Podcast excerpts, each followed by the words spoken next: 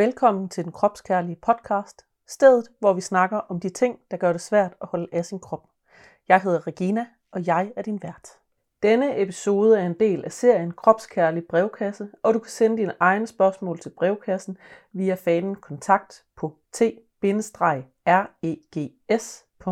E Hej, og velkommen til den kropskærlige brevkasse. Vil du øh, fortælle, hvem du er? Hvem jeg er? Jamen ja, det vil jeg da i hvert fald. Mit navn er Brynhilde. De fleste kalder mig bare Bryn eller Bryni. Og jeg er det, man kalder en drag artist. Jeg er en queer komiker. Jeg er en, jeg er en lyslavende heks. Altså hvis jeg laver lys, jeg støber lys. Jeg er lysstøbende heks, det er nok det, det hedder. Jeg er øh, ikke binær. Øh, fem. Jeg er øh, altså intersektionel feminist. Det kunne Dansk Kvindesamfund godt lære noget om, hvad det er øh, nej, men, altså, man behøver da ikke. Man må da godt være direkte aggressiv. Ja, ja. Passiv aggressivitet Ja, ja, hører ja, til ja. fortiden. Det gør det ordentligt. Det må Ja. man gerne her i, øh, i podcasten. Det er så fint. 48 sekunder inden, vi allerede smidt Dansk Kvindesamfund under bussen. Det kan vi nå at gøre mange gange endnu. Ja, det Ja. har de også bare fortjent. Um, nej, nej, det, det var mine titler. Det, Det var mig. din, er der det, andet, vi skal vide om dig? Nej, øh, jeg er... Øh, hvis nu det skulle ske, at du sidder derude lige nu og lytter, og at du er en, en CBS-fyr på cirka 1,95 plus med en størrelse 46 plus sko, så må du meget gerne kontakte mig på Instagram. Det er under Brunhilde The Drag, og det er b r y n h i l d r Det var bare lige skud. Bare, bare en lille annonce. Så, mit, øh, så har vi den på plads.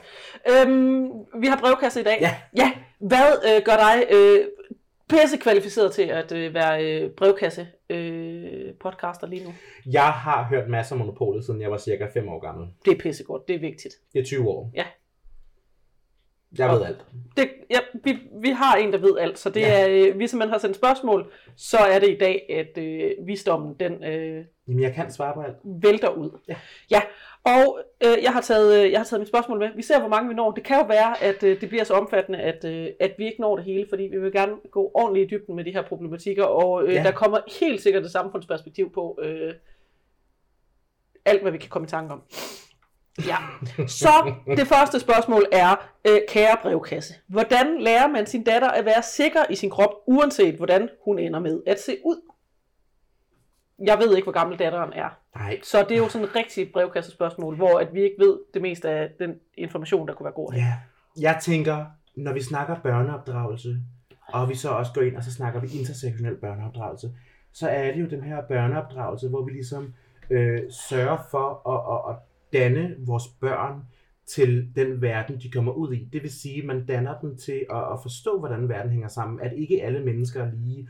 At ikke alle systemer er til for at redde alle. Og, og, og man ligesom også lærer dem at, at sætte grænser og respektere deres grænser.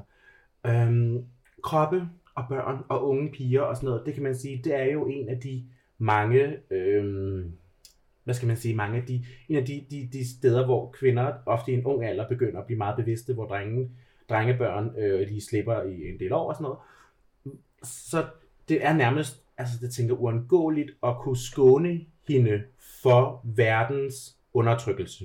Vi lever ikke Vi- i et vakuum med, vores, Nej, vi lever ikke med, et vakuum, med sine nej. børn. Det gør man ikke. Så Nej. man bliver nødt til at erkende, at omverdenen er et forfærdeligt sted, uanset hvad man selv Mhm. gør. Og, og jeg tænker, en, en ting også, altså at vide, at hun kommer nok til at komme hjem og være ked af det, og, og være sådan, ej, der var en, der dumpede mig, fordi jeg var for tynd, tyk, et eller andet, ikke havde blondt hår, et eller andet, hvad ved jeg.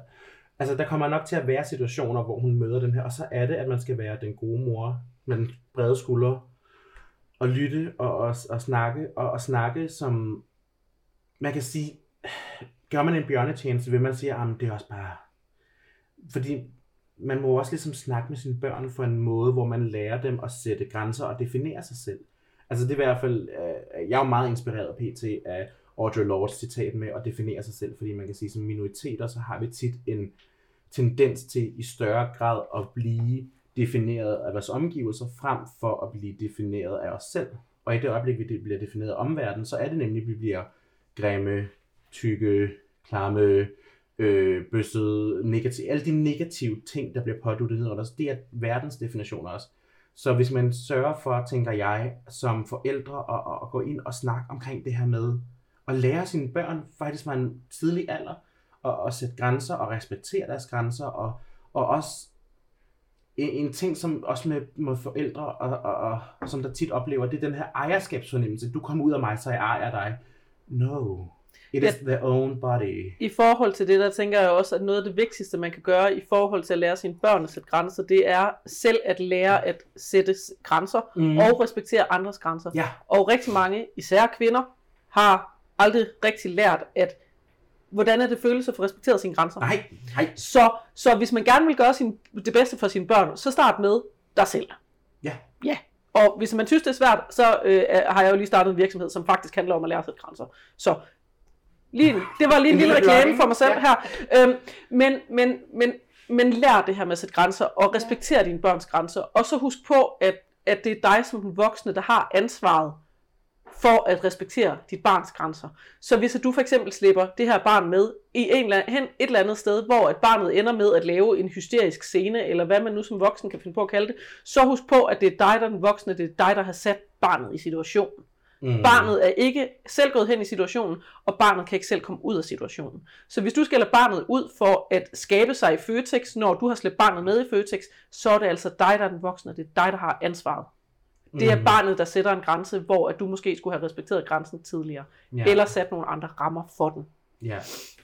Så Ja, men det, altså, det, er jo, det, er jo en, det er jo en svær ting, for man kan sige, vi er jo opdraget ind til den her forældrekundskab med ejerskab over børnene. Børn Ja. skal ses, ikke høres, og hele tiden faktisk også, man kan næsten gå ind og sige, at opdragelse er undertrykkende i den struktur, Ja. i og med, at den ikke respekterer børns grænser, så man får de her usunde forhold egentlig øh, internt. ja, For man kan sige, der er jo også, man kan sige, jeg synes jo altid, det er skørt, hvis jeg møder nogen, og så siger de, "Ah, men min mor er min bedste veninde. Der har sådan, uh, uh, uh, det føler jeg ikke er en helt sund Nej. relation. den har jeg det også svært med. Fordi jeg kan godt se, at oh, det er da dejligt, at du kan snakke øh, med din mor, og sådan, men der er jo også en grænse, fordi det er en morrelation, før det er en veninderelation. Ja. Hvis det bliver sådan, altså nu har jeg set mig og min mor, det er jeg er jo stor, jeg er jo stor elsker af, af mig og min mor, og man kan sige, Joy og Mia, de er jo et, et fint eksempel på min mor og min bedste veninde. Øh, kunne man begynde at gå Hvem hen og sige, du? Joy og Mia, Det er jeg ikke sikker på, hvad med. Joy, det er øh, Joy og Mia. Mia er hende med katten, der har fået tatoveret kattepoter fra sin...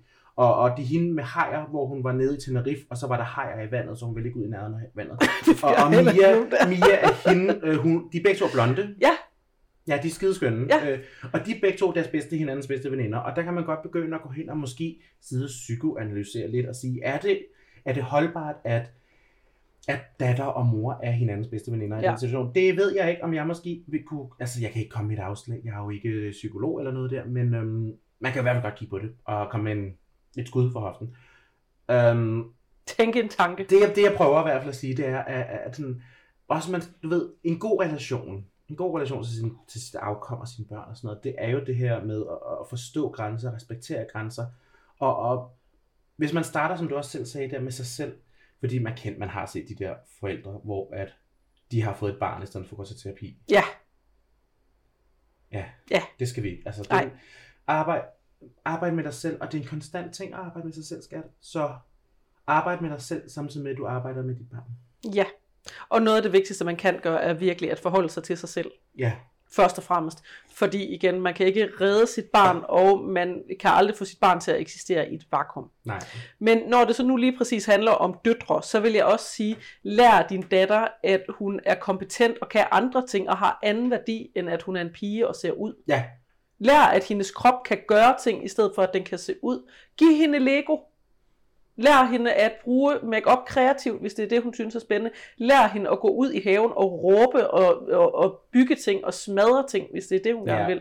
Og give Mm. hende plads til det, ja, i stedet for at, at give hende et strygejern og en dukke. ja. Jeg lader være med at lære hende, at, at hendes værdi ligger i kroppen. Ja. Det, det, ja. Fordi man kan sige, der er, det spørgsmålet gik vel også på, hvordan lærer man øh, øh, min datter at blive sikker i sin Ja, krop. lige Det præcis. handler også om ja, at flytte værdipunktet. Ja. Fordi hele din værdi er ikke bundet op på din krop. Nej, og den er især ikke bundet op på kroppens udseende. Den er Nej. bundet op på, altså man har en krop, hvad bruger man den så til? Hvad gør du med den krop? Ja. Hvad gør du med dit, med dit kødhylster Ja, og den sjæl, du nu engang er, og det kødhylster, du er blevet givet? Hvad gør du med de to lige ting? præcis. Og Ja. lær, lær, lær din datter at være, øh, altså, at, at have gode relationer, hvor at hun respekterer andres grænser, og hendes grænser Ja. ja. også bliver respekteret, men hvor det også er okay at afprøve grænser og sige undskyld, fordi at når man begynder at sætte grænser, så er en naturlig øh, konsekvens af at sætte grænser, det er også, at man lærer at sige undskyld, når man overskrider andres grænser. Så begynd at sige undskyld til dine børn, når du overskrider deres grænser også. Ja. Ja. Det, det er der faktisk, der er ikke, der er ikke nogen mennesker, som, øh, som går i stykker af at sige undskyld. Tværtimod, så er det faktisk virkelig sundt at kan sige undskyld, når at man kommer til at gøre noget, som andre ikke synes Ja. er særlig fedt. Og det gælder også over for børn.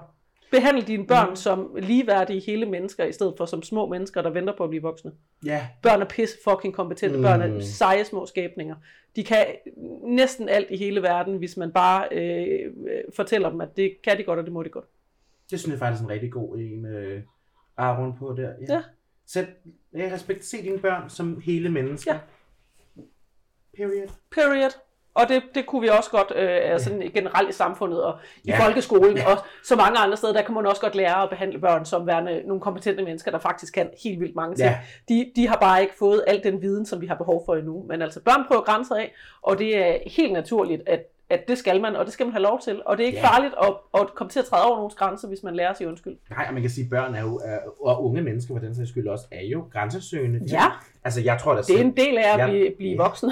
jeg tror da selv, jeg var grænsesøgende til jeg var hvad, 23? Mm. Ej, det er jeg stadig. Jeg kan godt lide at være grænsesøgende. Nej, det er jeg også. Jeg, jeg kan også godt lide at finde ja. grænsen, og så lige træde lidt på den. Ja, det godt. jeg kan faktisk godt lide at gå over grænsen. Ja, det kan jeg også godt. Men ikke i den der, uh, så laver man en, en homofobisk joke. Men lige den der grænse med at sige, Nå, du er ukomfortabel med, at jeg har kjole på. Nå, men skulle jeg tage en lidt større kjole på. Altså, jeg kan jo godt lide, jeg kan jo godt lide når jeg øh, render rundt og ikke har så meget tøj på, at tage kramme folk. Og, og jeg giver jo gerne krammer, som er In the middle of a upassende. pandemic? Nej, nu må jeg jo ikke. Nej. Men før. Og igen, når det slutter. Ja. Øhm, men, men den her med at kramme længere, Ja. end man egentlig synes, at man burde. Også fordi sådan rent kropsligt, der giver det bare som regel et eller andet, hvor folk bliver sådan, hov, hov, jeg må faktisk gerne, jeg må gerne lige have lov til at være her, og der er faktisk den her oprigtige kropslige omsorg i at få et virkelig langt kram. Ja, det er også lækkert med lange Det er kram. virkelig lækkert. Man skal lytte kram. til den, man krammer, fordi det er også... Ja, ja. Jo, jo, og det er jo, det, og det er jo også grænsesætning, det der med, at man rent fysisk skubber nogen Ja. væk, eller at man ikke krammer tilbage, eller... Men der er lidt sådan en hurtig, sådan, der bliver sådan Ja. Kram, kram væk. Ja, lige hvor, præcis. uh, nej, lad os lige mærke hinanden. Ja, ja. Skal vi lige Jeg tror også specielt efter corona, jeg kommer til... Jeg skal kramme alle. jeg kommer til at, at virkelig øh, stå med folk i armhulen i lang tid, Ja, tror jeg. jamen jeg tænker, jeg har lovet så mange, jeg skylder helt utrolig mange kram. Jeg tænker, når vi først begynder at kramme igen, så kommer jeg til at bruge i hvert fald to år konstant på bare at kramme. Ja, Fordi en jeg så gang mange... til 2025. når Ja, ja, lige væk, præcis. Det er Ja. det, jeg skal lave i den periode af mit liv. Ja, ja, Ja. de, fra 2025 til 2027, der krammer du.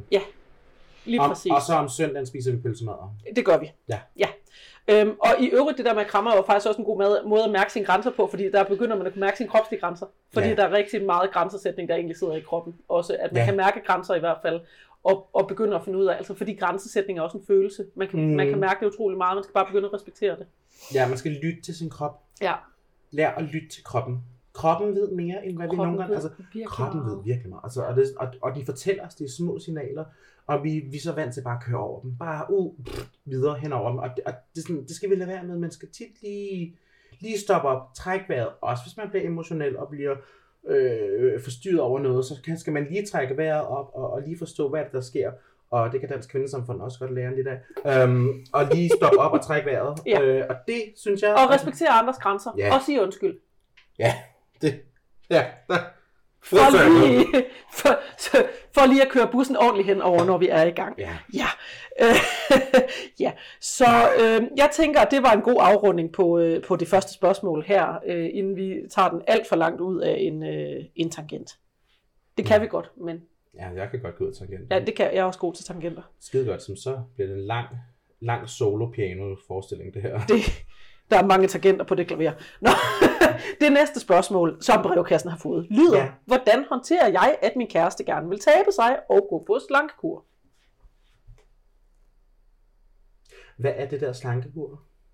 Hvad det er? Hvad er det? Slankekur? Slankekur? Hvad er det? Jeg Slank- kender, jeg kender ikke til det. Slankekur? Nej, det, det, det er ikke et begreb, der er sådan beskæftiger mig med rigtigt. Jeg prøvede det en gang, men øh, det var ikke så godt, så øh, jeg har det som om, at det er sådan et outdated koncept. Det Øhm, Ej, nej. Ej, okay, hvordan respekterer man sin kæreste? Ja. Øhm, hvordan håndterer man sin kæreste? hvordan håndterer man... Gerne vil, vil tabe sig og gå Ja. ja. ja. Jeg tænker, at en god øh, nuancering at gøre så til at starte med, det er, at skal vi lukke den dør, mens de laver ja, det der kan godt ske, at vi skal gøre det. Det gør vi altså lige noget her. Ja, det gør vi altså lige. Så må du klippe det her fra. Ja, det går. Ellers så tager vi det med. Og så er det sådan der. Så bliver det en oplevelse til podcasten. Ja, lige præcis. Det er meget ægte. Så Meget får man det her mig, der sidder og fumler med mit Ja. tørklæde. Nej, men det, Det er kan sgu- være, at jeg har glemt det, når det er, jeg skal til at redigere det, og så kommer det med alligevel. Det er sådan, jeg også redigerer tit.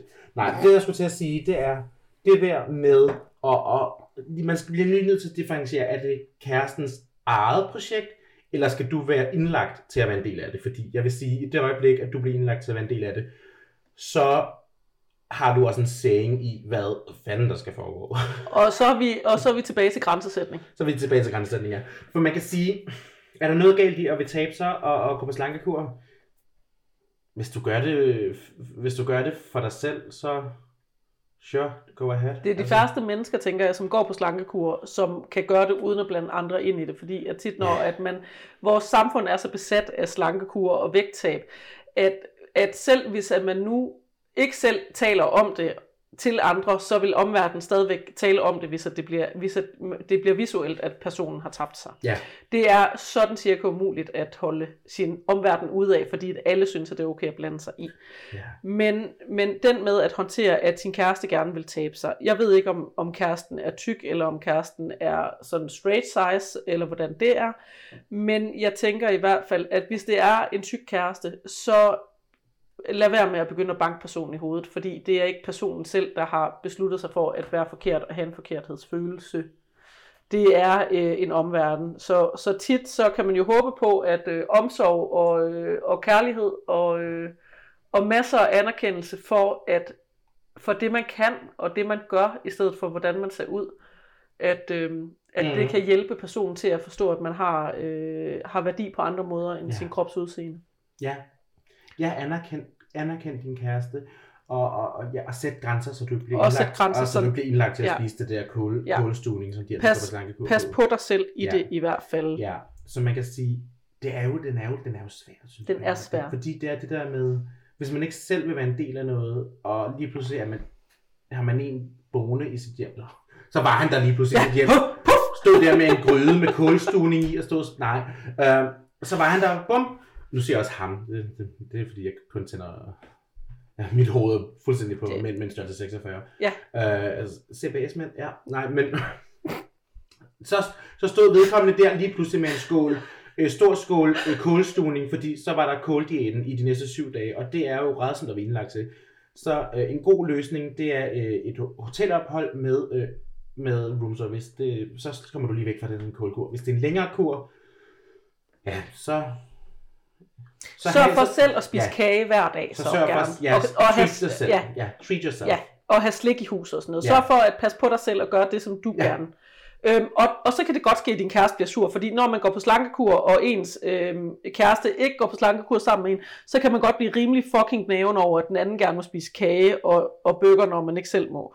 Øh, den erfaring har jeg selv gjort mig. Øh, med min søde Bjarke, han har godt nok fået nogle hug for, at, øh, at han ikke var på slankekur, selvom at det var mig, der var på slankekur. Dengang, at jeg var det.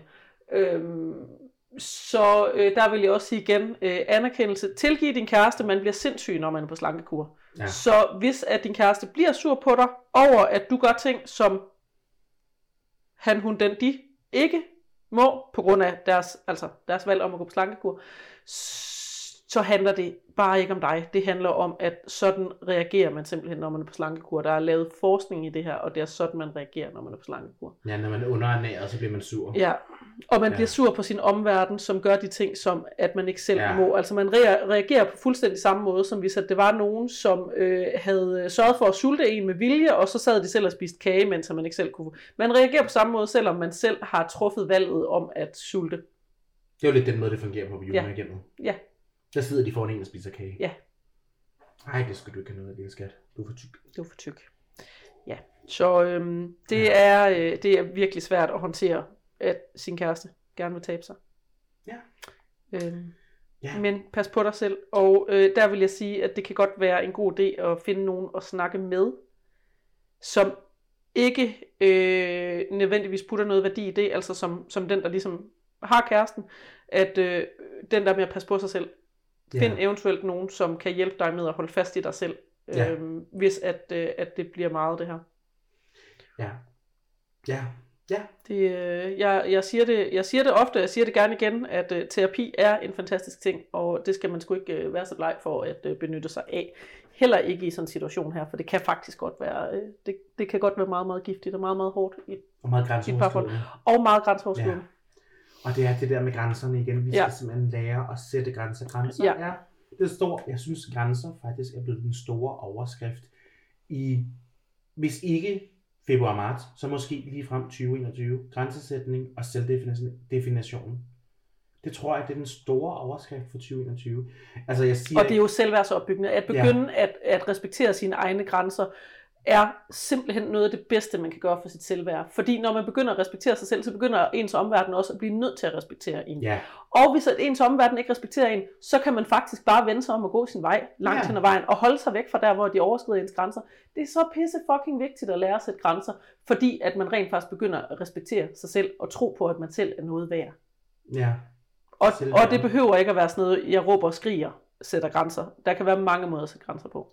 En grænse er, at, at sætte en grænse, det er også at sige, tak og farvel, nu smutter jeg. Er For eksempel, grænse. En grænse kan også være at sige, skat, du laver aftensmad, og så laver jeg røræg til mig selv. Det må du selv om. Ja. Det er også at sætte en grænse. det er også Det- at sætte en grænse. En grænse, grænser er mange Eller, ting. eller i den her situation at sige til sin kæreste, at det er okay, at du vil tabe mig, men det handler om dig. Det ja. handler ikke om mig. Det her det er ikke mit valg. Ja, Det er dit valg. Det er, du må ikke være sur på mig over, at du har truffet det valg. ja. Lige præcis. Det er en rigtig god måde at sætte grænser på i det her, fordi Ja. at det kommer højst sandsynligt til et tidspunkt, hvor at, at det er det, du har behov for at sige. Ja. Og snak. Snak med din kæreste. Ja. Snak med vedkommende, og, og, og sørg for, at I, I har en god dialog. Og, og, og er ærlige med, altså det er bedst, altså det er jo den jo gammel traver, men ærlighed i kærlighed, det er vejen fra. Lige Ikke? præcis. Simpelthen. Masser af kommunikation. Og stå ved dine følelser, anerkend Ja. ja. dine følelser, ikke? og så fortæl dine følelser. Og begynd at lægge mærke til alle de der små, sådan mm, ret diskrete ting, som du, hvor du kan mærke, at dine grænser, de, øh, de, de lige øh, rører på sig. Altså om det er hårene, der rejser sig på armen, eller øh, nakkehårene, der stritter, eller man får en knude i maven, eller man bliver træt.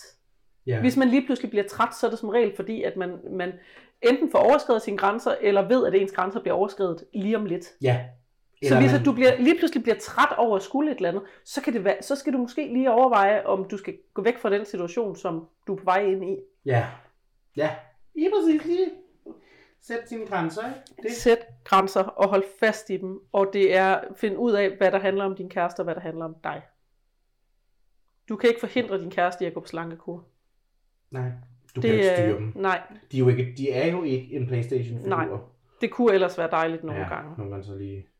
Men det hedder manipulation, og det er noget helt andet. Og det er noget helt andet. Det, og det, det, øh, det er ikke så godt. Det lader vi være med her. Ej, det skal vi ikke gå ind i. Det skal vi ikke Det der manipulation, det er noget værre noget. Jeg havde forventet, at du lavede en øh, perspektivering til dansk kvindesamfund her. Nej, nej, nej, nej. Nej, jeg synes ikke, de er manipulerende. De er bare gaslighting øh, og øh, troner. Og silencing, ghosting, øhm, legal act, trusler med legal action. Altså, vi du, nej, det er noget helt Jeg tror, ja, okay. jeg, tror, jeg tror, vi har et ord på dansk for det der, men jeg er ikke helt sikker på, hvad det er. Ma, ma, man, man, ni, ni, nej, jeg kan ikke huske det. Altså, jeg har jo altid sagt, du kan ikke stave til manipulation, uden også at skrive mand først. Og pool. Og aktion. Ja, men der ligger mand i manipulation. Um, så det er sgu dansk kvinde. Nej. Nej. Sådan, ej, kom væk. Det er virkelig et røvhul over. Hold nu op, mand. Nå. Men altså, det, det, så, så, så går det. Men ja, skat, skatte, skatte, skatte veninde. Ven, veninde. My girls, gays and theys. Put your limits and respect them. Period. Jeg er enig. Jeg erklærer mig simpelthen så enig. Det, øh, kend, kend dit værd, og du, finder, du lærer kun dit værd at kende ved at sætte nogle grænser. Ja, og sige fucking nej. Og nogle gange så hjælper det at gå ud i en skov og råbe nej rigtig hårdt for lige, højt for lige at, at øve sig. Ja, Eller øh, havet, hvis man nu er i nærheden af det, så er det Eller også godt at råbe efter. Eller Amager Strand, eller Eller bare ind på strået, stå Ja. og råb der. Ja, nogle gange så er det faktisk godt at øve sig i at råbe steder, hvor at man normalt ikke vil råbe. Det er meget sjovt, og folk de kigger underligt. Ja, altså det der med at være publicly disturbing, det er fantastisk. Og det var fantastisk segue til øh, det næste spørgsmål her. Fordi Nå, det næste spørgsmål er, gode råd til at bibeholde glæden ved udvalgt øh, sæt tøj, trods mødet med omverdenen, der kigger. Ja, så ved du hvad? Hvis der er noget, jeg ved noget om, så er det her tøj på, som folk kigger på.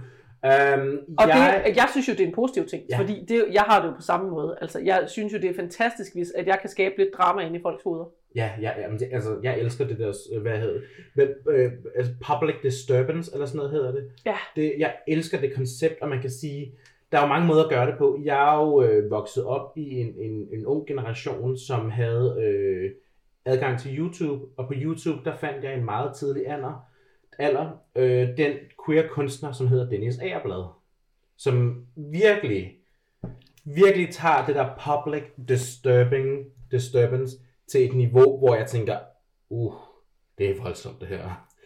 Og du ved, så har jeg ligesom bare vokset op med det, og så har jeg blevet, så mine grænser blev rykket, således at øh, jeg nu er så public disturbing for den anden, den normale public, men det er ikke noget sammenlignet med den eksempel. Det er sådan, altså han, er jo, han går jo ned gennem øh, til distortion med en tavlig paryk på en voldsom makeup, der er løbet, en meget kort kjole og en cykel og råber, Se min kusse! Se min kusse! Jeg er lesbisk, jeg er lesbisk. Han, han, han, er, han er så vild, og jeg synes, hvis du har en aften, hvor du gerne vil, vil, vil, vil opleve noget, noget dansk queer-kultur fra, altså fra midt nullerne til, til midt tierne ish, så gå ind på YouTube og find Dennis Agerblad Band og se hans videoer. Det er noget af det sådan, altså de, hvis du også vil have det rigtig sjovt, så tag nogle svampe før. Det, det giver kun, gør kun oplevelsen bedre. Uh, men jeg vil root for, fordi der kan man sige, når vi snakker det her public disturbance, og, og, og virkelig, der kan man se en person her, som virkelig forstyrrer folk, og ikke giver en flyvende folk. Og det tror jeg, det er den helt store hemmelighed, det er at, man kan sige, jeg har jo altid sagt til mig selv, folk skal nok, folk kigger lige meget, hvad jeg har på, jeg kan lige så godt have noget tøj på, som jeg har det lækkert i, som jeg føler min fantasi, fordi der er ikke noget værre, end at stå og blive kigget på, og du har sådan et tavligt stykke tøj på, hvor du tænker, uh, jeg føler mig tilpas. Fordi så deres blikke, de gør det kun værre. Det øjeblik, du serverer et fierce look, det øjeblik, du har den, de gode ørering på, den lækre halskæde, den gode 5 øh, meter lange karpe ud af tyld, det øjeblik, og de kigger på dig, så er du sådan, I got this. Jeg, jeg, har jo også, jeg kender en, hvis bedstemor engang sagde, hun har sådan et godt råd med, når du er på dit laveste, skal du klæde dig på, som du er på dit bedste. Det er godt råd. Jeg, jeg fandt jo selv ud af i en meget tidlig alder det her med, at, øhm, at det handlede jo som regel ikke om det tøj, jeg tog på, Nej. når at andre ikke ville have mig med, med i fællesskabet. Så når de konstaterede, at mit tøj var grimt for eksempel, så konstaterede jeg, at men du ville synes, mit tøj er grimt, uanset hvad jeg tager på, og så tog jeg noget endnu grimmere tøj på. Sådan helt med vilje. Altså jeg havde det Mhm. grimmeste tøj, der jeg gik i 9. klasse. Helt med vilje. I, i, jeg tror, jeg gik i 5. klasse, der havde jeg et par øh, hot pink øh, kassebukser og et par øh, 13 cm høje øh, plateaustøvler, jeg vadede rundt i hele tiden. Og at- jeg havde, jeg havde pissegod stil, dengang jeg gik i 5. Det var så lækkert, og jeg, øh, til enhver tid ville jeg gøre det igen. Øhm, men, men uanset hvad jeg gjorde, så ville folk stadigvæk synes, at det var grimt. Og, det, og igen som før, det gik op for mig det her med, at det handler jo slet ikke om mig. Det handler ikke om, hvad jeg tager på. Mm. Det handler om, at jeg ikke må være en del af fællesskabet, fordi at jeg ikke passer ind, fordi at jeg er tyk, eller fordi at, det er jo først gået op for mig senere, jeg måske også har været et queer barn, øhm, men at jeg ikke passer ind i fællesskabet, og ligesom var den udstødte. Fordi at, Ja. prøv, altså, jeg, jeg voksede op i Vestjylland, og folk spillede håndbold. Jeg, jeg gik i, i en klasse, Uha. hvor at der var, øh, altså at alle pigerne, der spillede håndbold, og det var altså alle pigerne undtagen mig, de kunne øh, finde på at aftale, hvad for en dag de skulle tage deres rædderlige øh, fritid som jogging-sæt på, som de havde fået til håndbold. On Wednesdays, we wear håndboldbukser. Jeg tror faktisk endda, det var om onsdagen, at de stop. sig for at gøre det. Havde de set Mean Girls? Det ved jeg ikke, det tror jeg. Fandtes den gang, dengang? Nej, det er jeg ikke sikker på, den gjorde. Hold jeg kan ikke huske, De var Mean Girls før. Mean Girls var en. Ja, jamen det tror jeg. Disgusting. Men det er jo også, altså, der er jo også det der skøre Så koncept. tog jeg så pink på i stedet Ja. for så. Altså, du, du var den rigtige Mean Ja. Girl. Man kan sige, der er også det her skøre koncept, når vi Navnet taler øh, mode og, og, og kroppe og sådan noget, fordi der er jo den her øh, brand af stil, den her stilart inden for bloggermode, som er den der Walmart chic, som er der, hvor man køber en tavle t-shirt for Walmart og et par grimme kassebukser og sådan noget for Walmart. Men fordi alle bloggerne er tynde, så er det fashionabelt, fordi hvis de så en tyk krop med det, så ville det lige pludselig være, ugh, lazy. Ja. Så man kan sige, der er også et eller andet, øhm, jeg synes, der er noget lækkert i at, at klæde sig sådan øh, dovent på, når man er tyk, fordi så er man virkelig sådan, fuck yeah. Ja, så omfavner man det i stedet for, så- fordi at man mm. kan aldrig gøre det godt nok alligevel. Nej, så bare man det der med ligesom at sige, det her, det ved jeg bare, at I tænker, at jeg er helt vildt tjusket og ulækker, og, men tynde mennesker må godt, så rent faktisk gøre det, som tynde mennesker godt må, og så bare own det. Ja, lige For vildt, og være sådan lidt det med, og så hvis folk siger til "Hold kæft noget grimt tøj, du har på, så bare kig på dem og sige, ja, er det ikke lækkert? Ja, det ligner. Og så tit så har de det selv nærmest på Ja. til. Jeg har det sådan, jeg har venner, som i en lang periode sagde til mig, at jeg så hjemløs ud, når jeg gik rundt. Øh, når jeg havde de der dage, hvor jeg gad have sådan farverigt tøj på. Så hvis du ser jo hjemløs ud. Og så er jeg først senere hen begyndt at finde ud af, er det lidt tyk fobisk, det de siger? Men altså sådan, sådan pakker man jo ting ud. Men der er også, altså det er den, den der, når man har en krop, der ligesom ikke passer ind i normen, så er det jo, tøj er jo lige pludselig et kæmpestort våben i, i, i en, hvad skal man sige, en, en, den stille aktivisme. Nogle gange er den ikke så stille, fordi det er sådan, at du har nogle mange, mange pangfarver på, så Den er Det- visuelt larmende i stedet for. så larmer man rigtig meget. Men det kan gøre rigtig meget, synes jeg, i forhold til det her med at, at påklæde sig og iklæde sig tøj, som du ikke må. Det er lækkert. Det er lækkert. Og, og min indre, min, min indre punk elsker det. Jeg elsker det der med at have et lækkert outfit på, den gode paryk, det gode tørklæde, og bare servere et eller andet, der er helt sådan out of the world. Det er også derfor, jeg elsker at gå i crocs. Fordi de er så, folk er sådan, de hader dem, men jeg elsker det der med at tage kroppen og gøre den fashion. Men det har jeg også med mine lyserøde træsko, det er jo ja. det samme.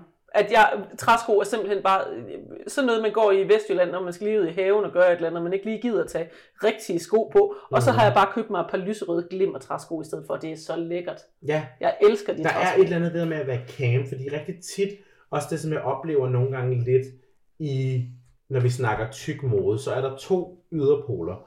Der er den der, gem dig væk i en stor cardigan. Gør alt for at se tyndere ud. Ja, den store beige cardigan, gem dig væk i den, hen i Sissi. Øh, eller så er der den anden, som hedder, gå i øh, korset med lange la- lakstøvler, og du nærmest skal være sådan Domina. dominan, der dominatrix øh, sexobjekt-agtig. Der er de der to modpoler der, hvor det er sådan, så kan man blive anerkendt som tyk, når man er mm. i Mm. de to modpoler der. Men camp, fordi camp er jo sådan lidt de tyndes måde at være, se er sjov. Det må vi jo ikke rigtigt, fordi hvis vi camp, så er vi lazy. Så er vi, så er vi underlige, så er vi grimme. Sådan noget. Altså, vi kan jo se for eksempel, hvis nu vi går ind øh, i Disney Channel, øh, start 10'erne øh, reference, Magi på Waverly Place. Harper, veninden, hun, hun, var, hun er jo ikke tyk, men hun har et body. Det har alle ingen andre i den serie. Og hun klæder sig på, som de siger i serien, som en, en 5. klasse. Hun elsker øh, lir, larum og farver. Det elsker hun. Og jeg synes, hun er en stilikon. Hun er jo essensen af camp. Men hun er også den tykke veninde, som er camp, og derfor er hun er comedy relief. Ja. Så det øjeblik, vi bliver camp i vores stil, det der med at tage skøre øring på, en god stor brille, der er grafisk, når vi ligesom begynder at iklæde os de her artefakter, som er skøre, så bliver vi til et comedy relief, hvor at på en, en, en tynd krop ville det være et fashion statement. Så det er også sådan, der er et eller andet lækkert i at reclaim the campness. Jeg har det også tit sådan lidt, øhm, den her med at gøre det nok. Hvis det nu er, at du tager noget på, hvor folk er i tvivl om, hvor folk de tænker sådan lidt, ej, det var også lidt kikset, eller det var øh, et eller andet. Altså den her med, at man får en eller anden negativ tanke. Hvis det nu er, at det er der, det, man er bange for, at folk de tænker et eller andet negativt om en, eller at, ups, det var godt nok kikset, det der man gjorde, så gør det mere. Ja. Omfavn det, og gør det endnu mere, sådan at der ikke kan være nogen i hele verden, der er i tvivl om, at du har gjort det her helt med vilje. Jeg plejer gerne at sige det med glimmer. Folk er sådan nogle gange, mm, synes du, jeg har puttet nok glimmer på? Og jeg plejer at sige, hvis du er i tvivl, så skal der, mere, på. Ja. Så hvis du, hvis du er i tvivl om, at der er nok glimmer, så betyder det nej. Lige præcis. Hvis du er i tvivl om, at der er nok farve, så har du ikke nok farve på. Nej. Hvis du er i tvivl om, at der er nok paljetter, så er der ikke nok paljetter. Hvad- Og prøv at høre, der er, ikke, der er aldrig nogen, som har tænkt, at det er noget fantastisk dårligt at gå paljetter og glimmer fra top til to. Nej. Nej. Gud for helvede. Jamen, også fordi det, jeg oplever, når jeg har paljetter på fra top til to, det er, de tynde, hvide kvinder, de elsker det. De elsker det. De bliver så love it. De bliver misundelige. Fordi at det fede ved at have omfavnet sin tykkhed og gå i paljetter stadigvæk, det er jo, at prøv at høre, jeg synes, det er lækkert at ligne forvokset diskokugle. Tynde mennesker er en. Ja, lige præcis. Tynde mennesker er bange for at komme til at ligne en omvandrende diskokugle. Det er sådan- Men det er sådan, jeg ser ud, når jeg tager paljetter på. Det er så lækkert. Ja. Jeg må gerne ligne en diskokugle. Det gør min krop, det er lige meget. Jeg har et par små guldshorts, som er, er en af dem, jeg har været på kursus med her øh, for nylig, øh, sagde til mig, at dine shorts er jo mindre end mine underbukser, Regina. Men min røv ligner en forvokset diskokugle. Det er simpelthen så dejligt. Jeg behøver man ikke. Så Mere behøver man ikke. Bare for, hvis du, hvis ikke du er en omvandret diskokugle, hvad laver du med dit liv? Hvad laver du med dit liv? What are you doing with your life, sweetie? Så det, som jeg tror... Hvad, hvad er overhovedet spørgsmålet? Det handler om at Øh, det- undersøge... vi- ja, altså at, øh, at, at øh, hold fast i glæden ved at tage noget tøj på, øh, selvom at omverdenen kigger øh, skævt til en. Ja, ved du hvad, skat? Nu skal du høre her en lille hemmelighed. Når du tager tøj på, så gør det for dig selv. Yes! Gør det for dig selv. Tag make på for dig selv. Tag tøj på for dig selv. Don't do it for anyone else but you. Og hvis nogen råber til dig, at fuck, hvor er du grim, så omfavn det og sige, ja for helvede, jeg er så grim, at det ikke skønt. Fordi når nogen synes, du er grim, så handler det bare overhovedet ikke om dig. Det handler om deres præferencer, Ja. og det handler bare overhovedet ikke om dig. Hvis folk bliver sure over det tøj, du tager på, hvis at det handlede om dig, øh, og et eller andet, altså prøv, dem der bliver sure, de kan bare kigge den anden vej. Ja. Det er deres problem, at de har et behov for at råbe efter nogen. Jeg, der er også masser af ting i mit liv, så- som jeg opdager i mit liv, som jeg ikke kan lide. Og de fleste af tingene holder jeg faktisk bare kæft med, fordi jeg kan ikke være sur hele tiden. Altså, jeg har det sådan, hvis folk... Jeg gemmer min sur til Ja. at være aktivist. Men der er nogen, som du ved, de kan ikke finde ud af at holde kæft. De skal bare sige deres, Ja, ja. øh, deres sur. Det som jeg begyndte på, når folk ligesom øh, råber ting efter mig, så er jeg bare sådan, du ved, så kigger jeg på dem, og så er jeg sådan, hvis du har en lille pik, så bare sig det. Just say that. If your dick is tiny, just say that. Ja. Men jeg behøver det ikke. Altså, og så bliver det sådan, "Åh, min uge." nej, din pik er ikke stor, skat. Hold din kæft. Uh. Stop, mand. Uh. Just shut up. Eller også så er den jo også bare god med at sådan, altså bare øh, ty til øh, det laveste niveau af, af, af tilsvining, og så gå til, direkte til din mor. Din mor er grim. Undskyld, hvis, vil din mor være glad ved at se dig opføre dig sådan lige nu? Jeg skal bare lige spørge.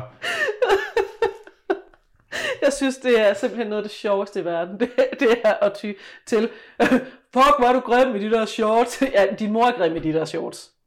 Hvad Ja, betyder det? Det betyder ikke en skid. Eller sådan, but you still can't get this pussy. Du har stadig ikke adgang til min pussy. Ja, men også, hvad vil, hvad vil det, den der med fal, hvad, hvad, hvad, folk, der råber sådan noget, hvad vil de have ud af det? Det giver jo ingenting. Det er ikke konstruktivt. Det, det ændrer ikke på noget i verden. Det er, øh, det er sådan en, en magtting for at holde folk fast i skam. Og skam Ja. er, vi, det vil vi gerne afmontere. Det har jeg jo lige skrevet et Ja. opslag om den anden dag, det her med at afmontere sin skam. Ja. Øh, det må man faktisk gerne. Man må faktisk gerne beslutte sig for, at man ikke gider skamme sig længere. Og hvis der er noget, som man er bange for at komme til at skamme sig over, så trænger man måske virkelig meget til at gøre det. Vi snakker om det her med at lufte andre menneskers øh, beskidte undertøj, og at, Ja. øh, at det er nemt at lufte andre menneskers beskidte undertøj, når man selv har luftet sit eget øh, Ja. fuldstændig offentligt. Så Ja. hvis, der, hvis der er noget, du er bange for at skamme dig over, eller noget, som du synes er svært, fordi hvad tænker andre, så gå ud og gør det i stedet for. Fordi mm. det er sådan, man afmonterer skam. Ja, og, og måske også det, du vil opdage, hvis nu man skammer sig over noget, så er det, man... Ja, tit det, som jeg i hvert fald har opdaget, det er, at you're not alone. Der er rigtig, rigtig mange mennesker, som bare ikke siger det, og i og med, at man sætter ord på det, så er der det Så er man med til at befri andre. Lige præcis. Gennem dine ord kan du befri andre. Ja. Og det er netop den her... Det er derfor, det er vigtigt at bruge sine ord. Mhm. Mm-hmm. Det er derfor, det er vigtigt at bruge sin, sin stemme øh, til den grad, hvor det selvfølgelig giver mening. Og, Øhm, og, og at bruge sin stemme kan også være at tage noget tøj på, som ja. Man har lyst til at tage på, men som man ikke helt tør. Fordi det giver også andre mulighed for at rent faktisk reflektere over deres tøjvalg. At oh, nej, du må gerne tage det der på. Det kan også være, at jeg godt kan det, så når du godt Ja. kan. Man kan sige, at hver gang du har noget farve i tøj på, og du går ned ad gaden, og du føler dig selv at servere et look, så vil der utilgiveligt være børn, der kigger på dig og bliver inspireret til. Og tænker, fuck, hun er nice hende der, Ja, eller han er det, nice det lad være med at tage tøj på for at please mænd, men tag i stedet for tøj på, hvis du skal gøre det for nogle andre, så tag tøj på for at Hver- børn kan gå ned ad vejen Ja. og sige, ej, mor, så du det der? Ej, jeg har engang prøvet, jeg har sådan en meget stor rød hat, altså Ja. vulgært stor rød hat, og på et tidspunkt, der havde jeg den på, og så var der et barn, der pegede på mig og spurgte sin mor, er det der dronningen? Ja, Og jeg er sådan, det er det. Det er lige mig. præcis, skat. Det er dronningen. Det er lige præcis dronningen. Og også, det er jo også fantastisk, når man gør det der, det, omfavner det her med at gøre det så meget, at folk ikke er i tvivl. Ja. Så er det jo det, folk lægger mærke til. Så bliver det fedt i stedet, for jeg har jo haft det meget med mit hår, mine sindssyge hårfarver, at når at jeg har blåt hår, så er der sgu ikke nogen, der lægger mærke til, hvad for noget tøj, jeg har på. Gud, apropos hårfarver. Ja. Ved du hvad, jeg, har, jeg, er jo, øh, jeg er jo fast medlem af psykiatrien, det er jo ikke nogen hemmelighed, øh, som patient. Og noget, jeg mødte ret tidligt i min, i min psykiatri øh, erfaringer, det er jo, at i psykiatri, håndbogen, psykiatrihåndtering af folk, så læser de jo også ens ydre, og hvis du har en crazy hårfarve, så er de allerede alert med, at du er sindssyg. Jeg vil gerne følge op på den historie fra den anden side, fordi i min tredje praktik som pædagogstuderende, der var jeg på en retspsykiatrisk afdeling. Ja. Og da jeg startede der, der havde jeg bare sådan helt almindelig kommunefarvet hår, Ja. fordi det er nu engang sådan mit, øh, God leverpostej. ja, det er nu engang sådan mit ægte hår, det ser ud. Øhm, men så øh, på et tidspunkt undervejs, så farvede jeg mit hår pink, og så kom overlægen på den her afdeling, og var sådan lidt, ja, hun kunne jo godt se, at det så smart ud, når man var så ung som mig, men hun var ikke sikker på, at det var en god idé, fordi de her psykiatriske patienter, så var der jo nogle gange, at de tænkte, at det så godt ud, så prøvede de sig af med det, og så, fandt de, så blev de bare endnu mere aparte i verden, og alle mulige ting, og hun synes altså ikke, det var en god idé. Og der var heldigvis en øh, sød, sød sygeplejerske studerende, som kiggede på den her overlæge, og så sagde han, men kan du bestemme, hvad for en hårfarve hun må have? Ja. Og så holdt overlægen kæft. Men jeg måtte ikke have pink hår, fordi hvad, hvad kunne det nu være, at de psykisk syge mennesker gik ud og fandt Ja. på, hvis at de så det? Sæt, tænk nu de psykisk syge, de ja. Inspireret til at gøre et eller andet. Og i psykiatrien har man virkelig nogle sindssyge idéer om hårfarve og tøj. Og på, jeg havde, jeg tror også, det var en sygeplejerske derude, som fortalte, at på et tidspunkt, der havde øh, en anden overlæge og en socialrådgiver noget, de havde siddet og snakket omkring, at, at øh, en af patienterne var, var gået sådan en øh, regressiv tilstand af at gå i sin barndom, fordi at, at personen gik rundt i sådan en, øh, en sparkedragt hele tiden. Det var altså dengang, at onesie kom frem, og at, at alle gik rundt i onesies. Ah. Men så havde de besluttet sig for, at det må være fordi, at han, at han var psykotisk. Og den her sygeplejerske så var, nej, det er moderne. Ja, det... Ej, hvor er det vildt. Det er ærligt, sindssygt. Men, men Altså, psykiatrien er fucked. psykiatrien er vildt. Det kan godt blive. De, virkelig ændre. Fra begge sider. Ja. Men, og, og man kan sige, det, jeg oplevede også en gang på psykiatrien, hvor jeg, så jeg går mm. tit tørklæder og rykker jo, fordi jeg har ikke hår fra genetikkens side. Um, så øh, jeg bruger rigtig tit andre ting på hovedet. Um, og jeg, ligesom da jeg så fandt ud af det der med, at når skøre hårfarver, det ser de som psykisk sygdom, så havde jeg en par ryg på en gang. Og så bliver det også nævnt for mig, det der med, Nå, du har farvet hår siden sidst, kan jeg se? Ja. Sidder og skriver ned der på et papir. Og så sådan, Nå, nej, nej. Så på ryggen af. Okay, og så skriver jeg ned igen. Helt så skriver jeg ned igen. Nej. Det er helt... Vedkommende render med på ryg, der er sindssyg, sindssyg. Ja, ja, så det er...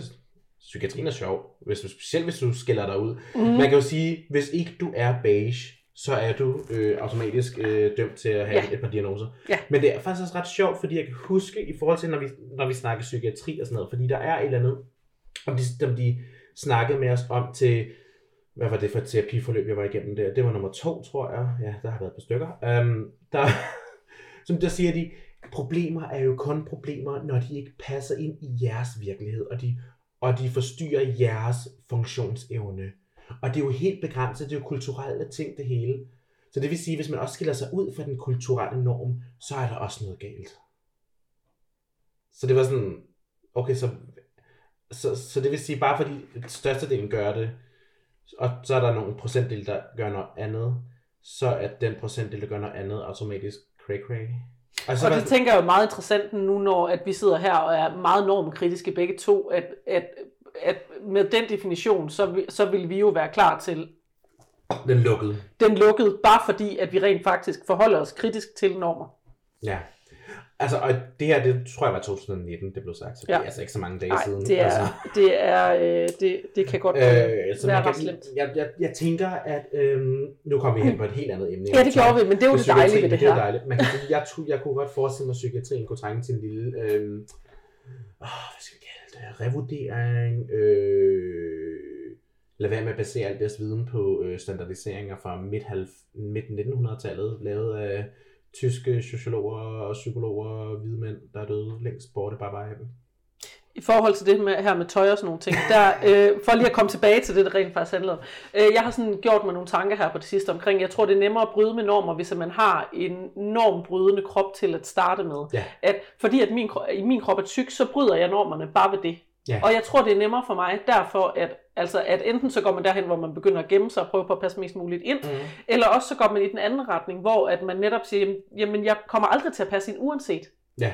Så nu kan jeg bare altså, være fri og, og, og nægte at passe ind i stedet for. Det er utroligt befriende, når man kommer dertil. Det er utrolig befriende, Mega det der med befriende. bare at sige, fint, jeg kommer aldrig sådan til at passe ind. Jeg kan lige så godt bare sætte mig selv fri, for man kan sige, hvis du passer ind, hvis du passerer i verden som normativ, så...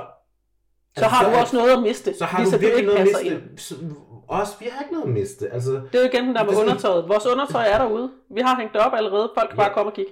altså, eller man kan så sige, øh, nu siger du undertøjet Nå, er ja, ja. derude. Jeg vil sige, det er ret svært at finde undertøjet derude. det, Ja. det, hvor er det henne? Hvor er det henne? snack, Snack, snack tights. Øh. der var et, hvad var det, det var engang en ven, jeg snakkede med en veninde, hun jokede heldigvis, men så siger til mig, ej, jeg har ikke flere stockings i, H, nej, i, i Netto til mig, hvad skal jeg gøre? Så sådan, jamen, jeg kender, nogle, jeg kender en hjemmeside, der...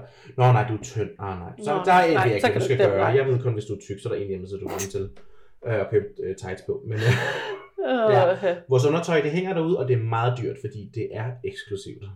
ja. Og igen også det her, for, nu for lige at trække en rød tråd fra de øh, to første også, i det her kan man også gå ind og kigge på det her med grænsesætning. Ja, en Fordi- stor overskrift. Det er den store overskrift. Fordi hvis at man er så bange for, hvad omverdenen tænker om en, så skal man måske også finde ud af, hvad bunder det overhovedet i, og er det overhovedet det, man gerne vil finde sig i. Det Ja. kunne også være, at man bare skulle sætte en grænse og sige, fuck dig omverden. Jeg er faktisk ligeglad med, hvad du tænker, for det handler ikke om mig. Ja. Og så gør det, man selv har lyst til. Det er også en måde at sætte grænser på, rent faktisk til det tøj på, man har lyst til. Og ja. hvis nogen siger, kigger på dig og siger, at du er grim, eller dit tøj er grimt, så kan du bare sige til dem, pas dig selv. Lige præcis. Der var ingen, der ringede dig op. Ja, og man kan sige, det er jo også det her med identitetsskabelsen. Fordi identitetsskabelsen kommer jo i og med, at man sætter grænser og tager beslutninger. Man tager en, en begræn, at sætte en grænse er jo også at tage en beslutning på et, til en vis grad jo. Og det er jo også at definere sig selv. Det her gider jeg ikke at synge for. Så de tre mekanismer der, det er jo ligesom dem, der skaber identiteten. Og når du tager den beslutning, når du tager det valg om, jeg skal have de farverige bukser på i dag, så skaber du også din egen definition derigennem. Og ved at du definerer dig selv, og du ikke lader omverdenen definere dig, så står du også automatisk stærkere. Og så kan det også Ja. være, hvis man så tager de lyserøde bukser på, Ja. og der så er nogen, der siger, at man er grim, og det faktisk rammer en, så kan det også være der, hvor man skal sige, jeg tager lige den her følelse med mig hjem, og lige nu der faker jeg den bare. Og så siger jeg, ja, det er helt okay. Du må gerne synes, jeg er grim. Og så kan det godt ske, at det går rigtig ondt, når du kommer hjem. Men så, så øh, omfavn det og, og giv det plads, når det er. Men, men det virker faktisk også, det her med at det. Altså, mm. spil. Lad, lad være med at øh, give no fucks, når folk de siger den slags. Ja. Det smitter af på andre, og det smitter af på dig selv. Ja, og så vid, at deres definitioner der af, at man er grim, det, det, er Det deres, handler om dem. det handler om det er dem. deres det er præferencer. definition. Det har ikke noget med noget som helst at gøre Jeg definerer selv. mig selv som en bad bitch, who is the most beautiful person in the world. Men man kan også bare definere sig selv som værende Ja. grim til at starte med, så det er ikke farligt at få at vide. Ligesom når man begynder at definere sig selv som tyk, i stedet for at nu skal vi bruge en masse eufemismer. Så er det ikke farligt, Ja. at nogen kalder en tyk. Nej. Der er ikke noget farligt ved at blive kaldt tyk, fordi jamen, det er jeg. Folk må gerne synes, jeg er grim, fordi så er jeg grim, hvis de synes det. Ja. Det er okay. Folk må gerne synes, jeg larmer. Folk må gerne synes, der, man må gerne synes mange ting om mig, Mhm. for det handler ikke om mig. Ja. Ja. Ja. Punktum. Punktum. Det var det, vi havde at sige til. Vi har et spørgsmål mere, skal vi nå? Har vi det? Ja, men Ja, vi, kan, vi. har, vi kan da lige nå det sidste. Nej, den er også god, den her. Taktikker til at håndtere dårlige dage, hvor man nogle gange giver sin krop skylden. Mm. For det første tilgiv dig Mm. selv, at du har en krop, det er ikke din Ja. krops skyld. Tag Ja. en lur. Tag noget glimmer på. Glimmer på den. Glimmer. Jeg, jeg kan godt lide, øh, nu taler jeg ud af fra egen erfaring, øh, når jeg har sådan nogle øvedage. Øh, rigtig tit øh, kan jeg også mærke, at mine øvedage, de kan blive hjulpet en lille bitte smule, hvis jeg går ud og laver øh, aktiv selvpleje med min krop. Det vil sige, jeg giver den et bad, jeg giver den noget moisturizing, jeg giver den et stort kram. Man kan eventuelt stå lidt i spejlet, og det er pisse hårdt at sige, Øh, kom med nogle affirmations, lidt manifestationer begynde at stå der og lege lidt heks i spejlet. Fordi de dage, når man har det lidt øv, når det, uh, når det er ekstra hårdt, så bliver du også nødt til at gøre det ekstra arbejde. Og nogle gange det ekstra arbejde kan være pæsehårdt. Og du skal ligge og tage dig sammen i sofaen i to-tre timer nogle gange. Uh, det kan være noget så tungt. Men når man gør det, så, så får det lige en lille skud energi. Og så kan man lige... En god taktik, det er sådan at være ekstra blid ved sig selv. Tage sig af dig selv. Selvkaldet. Man kan sige, øhm, en del af aktivisme er jo også det her self-care. Og det, det, det, det skal vi være bedre til at, at praktisere og preache også for den sags skyld. Fordi det er fandme hårdt ikke at passe ind i samfundet, og det er fandme hårdt ikke at, at, at kunne passere og være til og kunne trække vejret frit. Så plej dig selv. Tag, tag vare om dig selv. Nus om dig selv. Mærk dig selv. Hele det der selvpleje, fordi selvplejen er også aktivismen. Og en del af, at man også kan lave det selvpleje, nu siger du det her med, at det kan være, at det tager to-tre timer at overhovedet rejse sig fra sofaen for ja. at komme i gang med et eller andet. Men, men det kan også være det, man beslutter sig for. Nu tager jeg tre timer på sofaen, Ja. hvor at jeg ikke behøver at lave noget som helst. Ja. Det- Jeg skal ikke lave noget som helst. Beslut dig for, at din, Beslut dig for, at det er okay at ligge på sofaen i tre timer og, og gøre absolut ingenting. Ja, lige præcis. Og det kan man sige, det, det kæmper også fint imod den kapitalistiske grinding-kultur, som yes. sammen er opdraget til, ligesom hele tiden er i baghovedet. Fordi der er den her forventning om, at uh, hvor skal vi alle sammen, øh, vi skal, hvis vi ikke grinder, hvad gør vi så? Hvis vi ikke arbejder, hvad gør vi så? Ja, vi skal være produktive. Nej, Du må godt slappe af. det er Skat, godt oprør. Skat, du må godt ligge på sofaen og have en dag, hvor alt bare er øv, og hvor du passer på dig selv, og det du eneste, du gjorde den dag, det var at trække vejret. Og det er faktisk ret vigtigt at gøre, at Ja. passe på sig selv. Det, skal man, det har man aldrig nogensinde spildt tid ved, at slappe af og passe på sig selv. Nej. Og det er tit det, der sker, når vi har de her dage, hvor at, at vi giver vores krop skylden. Så er det fordi, at vi egentlig har bedt vores krop om alt for meget i forhold til, hvad det faktisk er rimeligt at bede den om. Den har brug for hvile, den har brug for, at vi giver den noget at spise. De dage, hvor at man har det rigtig svært med sin krop, er tit de dage, hvor man ender med at, øh, at lade være med at spise, fordi at man tror, at det, at det er det, der virker. Ja. Men i virkeligheden, kroppen har brug for energi og næring for at eksistere. Mm. Så hvis du har lyst til at æde en hel bødt is, midt i at du ligger og synes, at det hele er forfærdeligt, at du har ondt af dig selv, så giv dig selv lyst til at spise den bødt is, og tag det som selvpleje i stedet for. Pas Ja. på dig selv, og det kan godt være at passe på sig selv, rent faktisk at spise en bøtte is, eller æde det slik, man har lyst til, eller bestille en pizza og få den leveret, mens man bare ligger på sofaen og laver absolut ingenting. Og så kan det godt ske, at man føler sig som verdens største bums. Men hvis man har en tanke om, at det er en dårlig ting at være verdens største bums, så er det fordi, at det stadigvæk er den kapitalistiske grinding-kultur, som har overtaget Mm. i ens tankemønstre. Der, der, man behøver ikke at lave noget for at få lov til at eksistere og være et værdigt menneske. Ja. Man er faktisk et værdigt menneske, som er god nok og som har den, øh, en fantastisk krop, uanset hvor lidt man bruger den til. Ja. Ja, man kan jo sige, det, det, er den er jo, ja, det der med, jeg, jeg har en veninde, som engang for mange, mange år siden, der, det var måske 2012 eller sådan noget, hun lærte mig i forhold til det her med tankemønstre, at den første tanke, man fik, indskydelsestanken, det er den tanke, hvor det er samfundet, der taler igennem din opdragelse. Den tanke, som du så siger, hov, hov, hov, hov, jeg er altså ikke en bums, når jeg ligger her. Det er den tanke, du ved, at den rigtige tanke, det er den tanke, du har tilegnet dig gennem erfaring og læring, som du har taget ansvar for. Så man kan sige, at tankerne kommer jo, fordi vi er opdraget ind i den her struktur, der fortæller os, at vi er en bums, og vi er klamme og u- uværdige, når vi ligger på sofaen. Men nej, så tager man de tanker. Man tager tanken i momentet og siger, hov, skat, jeg er ikke en bums. Jeg laver selvpleje. Beyoncé sagde engang, selvpleje er vigtigt, og hvis Beyoncé siger, selvpleje er vigtigt, så altså, det kan, hun, er, hun er en succesfuld kvinde. Hun har fat i noget. Ærligt, så kan vi ikke gå ind og sige, kapitalis, det er kapitalismens undertrykkelse. Færdig arbejde, det gider vi ikke. Hvis Beyoncé Så hun har, også råd, hun har også råd til, for hun kan få andre til at lave mad til sig. Og Ja, gøre ja. alle de andre ting. Men, men hun har stadig grindet sin vej Ja. op til det, og man kan sige, she didn't come sleeping to it. Men hun har nok sovet en gang imellem, kunne man forestille sig. Og det der, hun, hun, det hun, tænker jeg, hun har. og det er det, vi alle sammen skal til. Vi skal sove undervejs, vi skal hvile os undervejs, og så skal vi nok nå op til, hvad, fem uh, Diamond Plate Grammys, all that, ja. Jeg havde en veninde, der på et tidspunkt sagde til mig, at øh, det var egentlig ikke mig, hun sagde til det, var en fælles ven, men sagde, at dine tanker er lort, du kan ikke regne med dem. Ja. Dine følelser er rigtige, men dine tanker kan du ikke regne med. Ja. Og jo trættere man er, jo mere tyr vi til øh, automattankerne. Ja. Det vil sige, når vi er trætte, har de her dårlige dage, hvor vi giver vores skyld, krop, krop skyld, så er det fordi, at vores hjerner også er så trætte, at vi tyr til vanetænkning. Og vanetænkning er netop det, som du siger, den her, den, den opdragelse, første ja. indskydelse, samfundets opdragelse. Så lærer vi, at vores kroppe er forkerte. Ja. Men det er ikke det, der er galt. I virkeligheden er det højst sandsynligt bare, fordi vi er fucker trætte.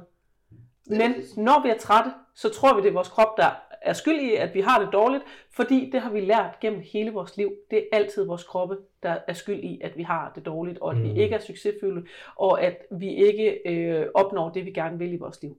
Nej, lige præcis. Ja. Så noget af det vigtigste, man kan gøre, når at man har de her dårlige dage, hvor man giver kroppen skyld, det er virkelig at få, få lavet op. Altså gå direkte i opladeren og lade op med ja. lækker mad, du har lyst til. Øh, nu som dig selv. Tag en lur, slap af og giv dig selv en helvedes masse omsorg. Ring til den der veninde, som du ikke har fået ringet til, og, og knæver sammen i øh, fire timer, hvis det er det, der er til. Meld dig syg fra arbejde, hvis det er det, du har behov for. Ja. Eller aflys alle dine aftaler, og ring til din mor og sig, at hun skal komme og nusse din tær, hvis det er det, du har brug for. Det kan også være meget rart en gang. Ja. Altså, find ud af, hvad det er, du har behov for, for at du bliver tanket op. Og det er faktisk okay nogle gange at ringe til en veninde eller sin mor og sige, at jeg har faktisk bare behov for at øh, lige at eksistere, og at der er nogen, der tager sig af mig. Mm. Det kan jeg også nogle gange. Altså nu har jeg jo min søde, søde ægtefælle, som jo i virkeligheden bund og grund bare, da jeg gik ned med stress, og så har han taget sig af mig. Jeg har bare Ja. eksisteret som sådan en blob, der ikke kunne andet end spille play, eller, øh, Nintendo. Ja, Og så har han sørget for at fodre mig. så kom man lige med flyvemaskinen. Ja, lige præcis. Mm. Og han har dog Ja. ja. regnet med, at jeg godt selv kunne putte det i munden. Nå.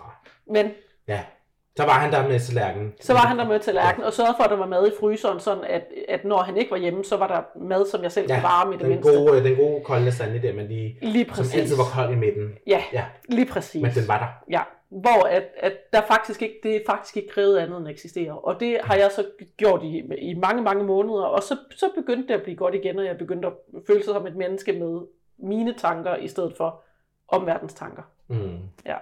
Men det er en lang proces. Og Det er en lang proces, Altså- og det er hårdt. Man kan sige, den vestlige kapitalistiske struktur blev ikke bygget på en dag, og det blev du heller ikke. Nej. Og man er ikke færdig bare fordi, at man begynder at blive god til at øh, se det. Det er jo en øh, proces, der var indtil vi krasser af. Lige præcis. Det er øh, piece of work. Altså det øh, giver dig selv lov til at udvikle dig, og giver dig selv lov til at blive klogere. Og, Ja. øhm, Era humanum est, ikke?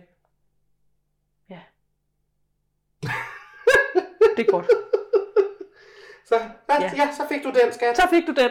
Så fik Det, du svaret. det, det, det, gøre. ja, det er ikke din krop, der er problemet, og det øh, kom, kom lige videre end, øh, end den første tanke, når det er. Og hvis du ikke kan komme videre end den første tanke, så er det fordi, du er for træt til at komme, der, komme videre end den første tanke, og så skal du hvile dig.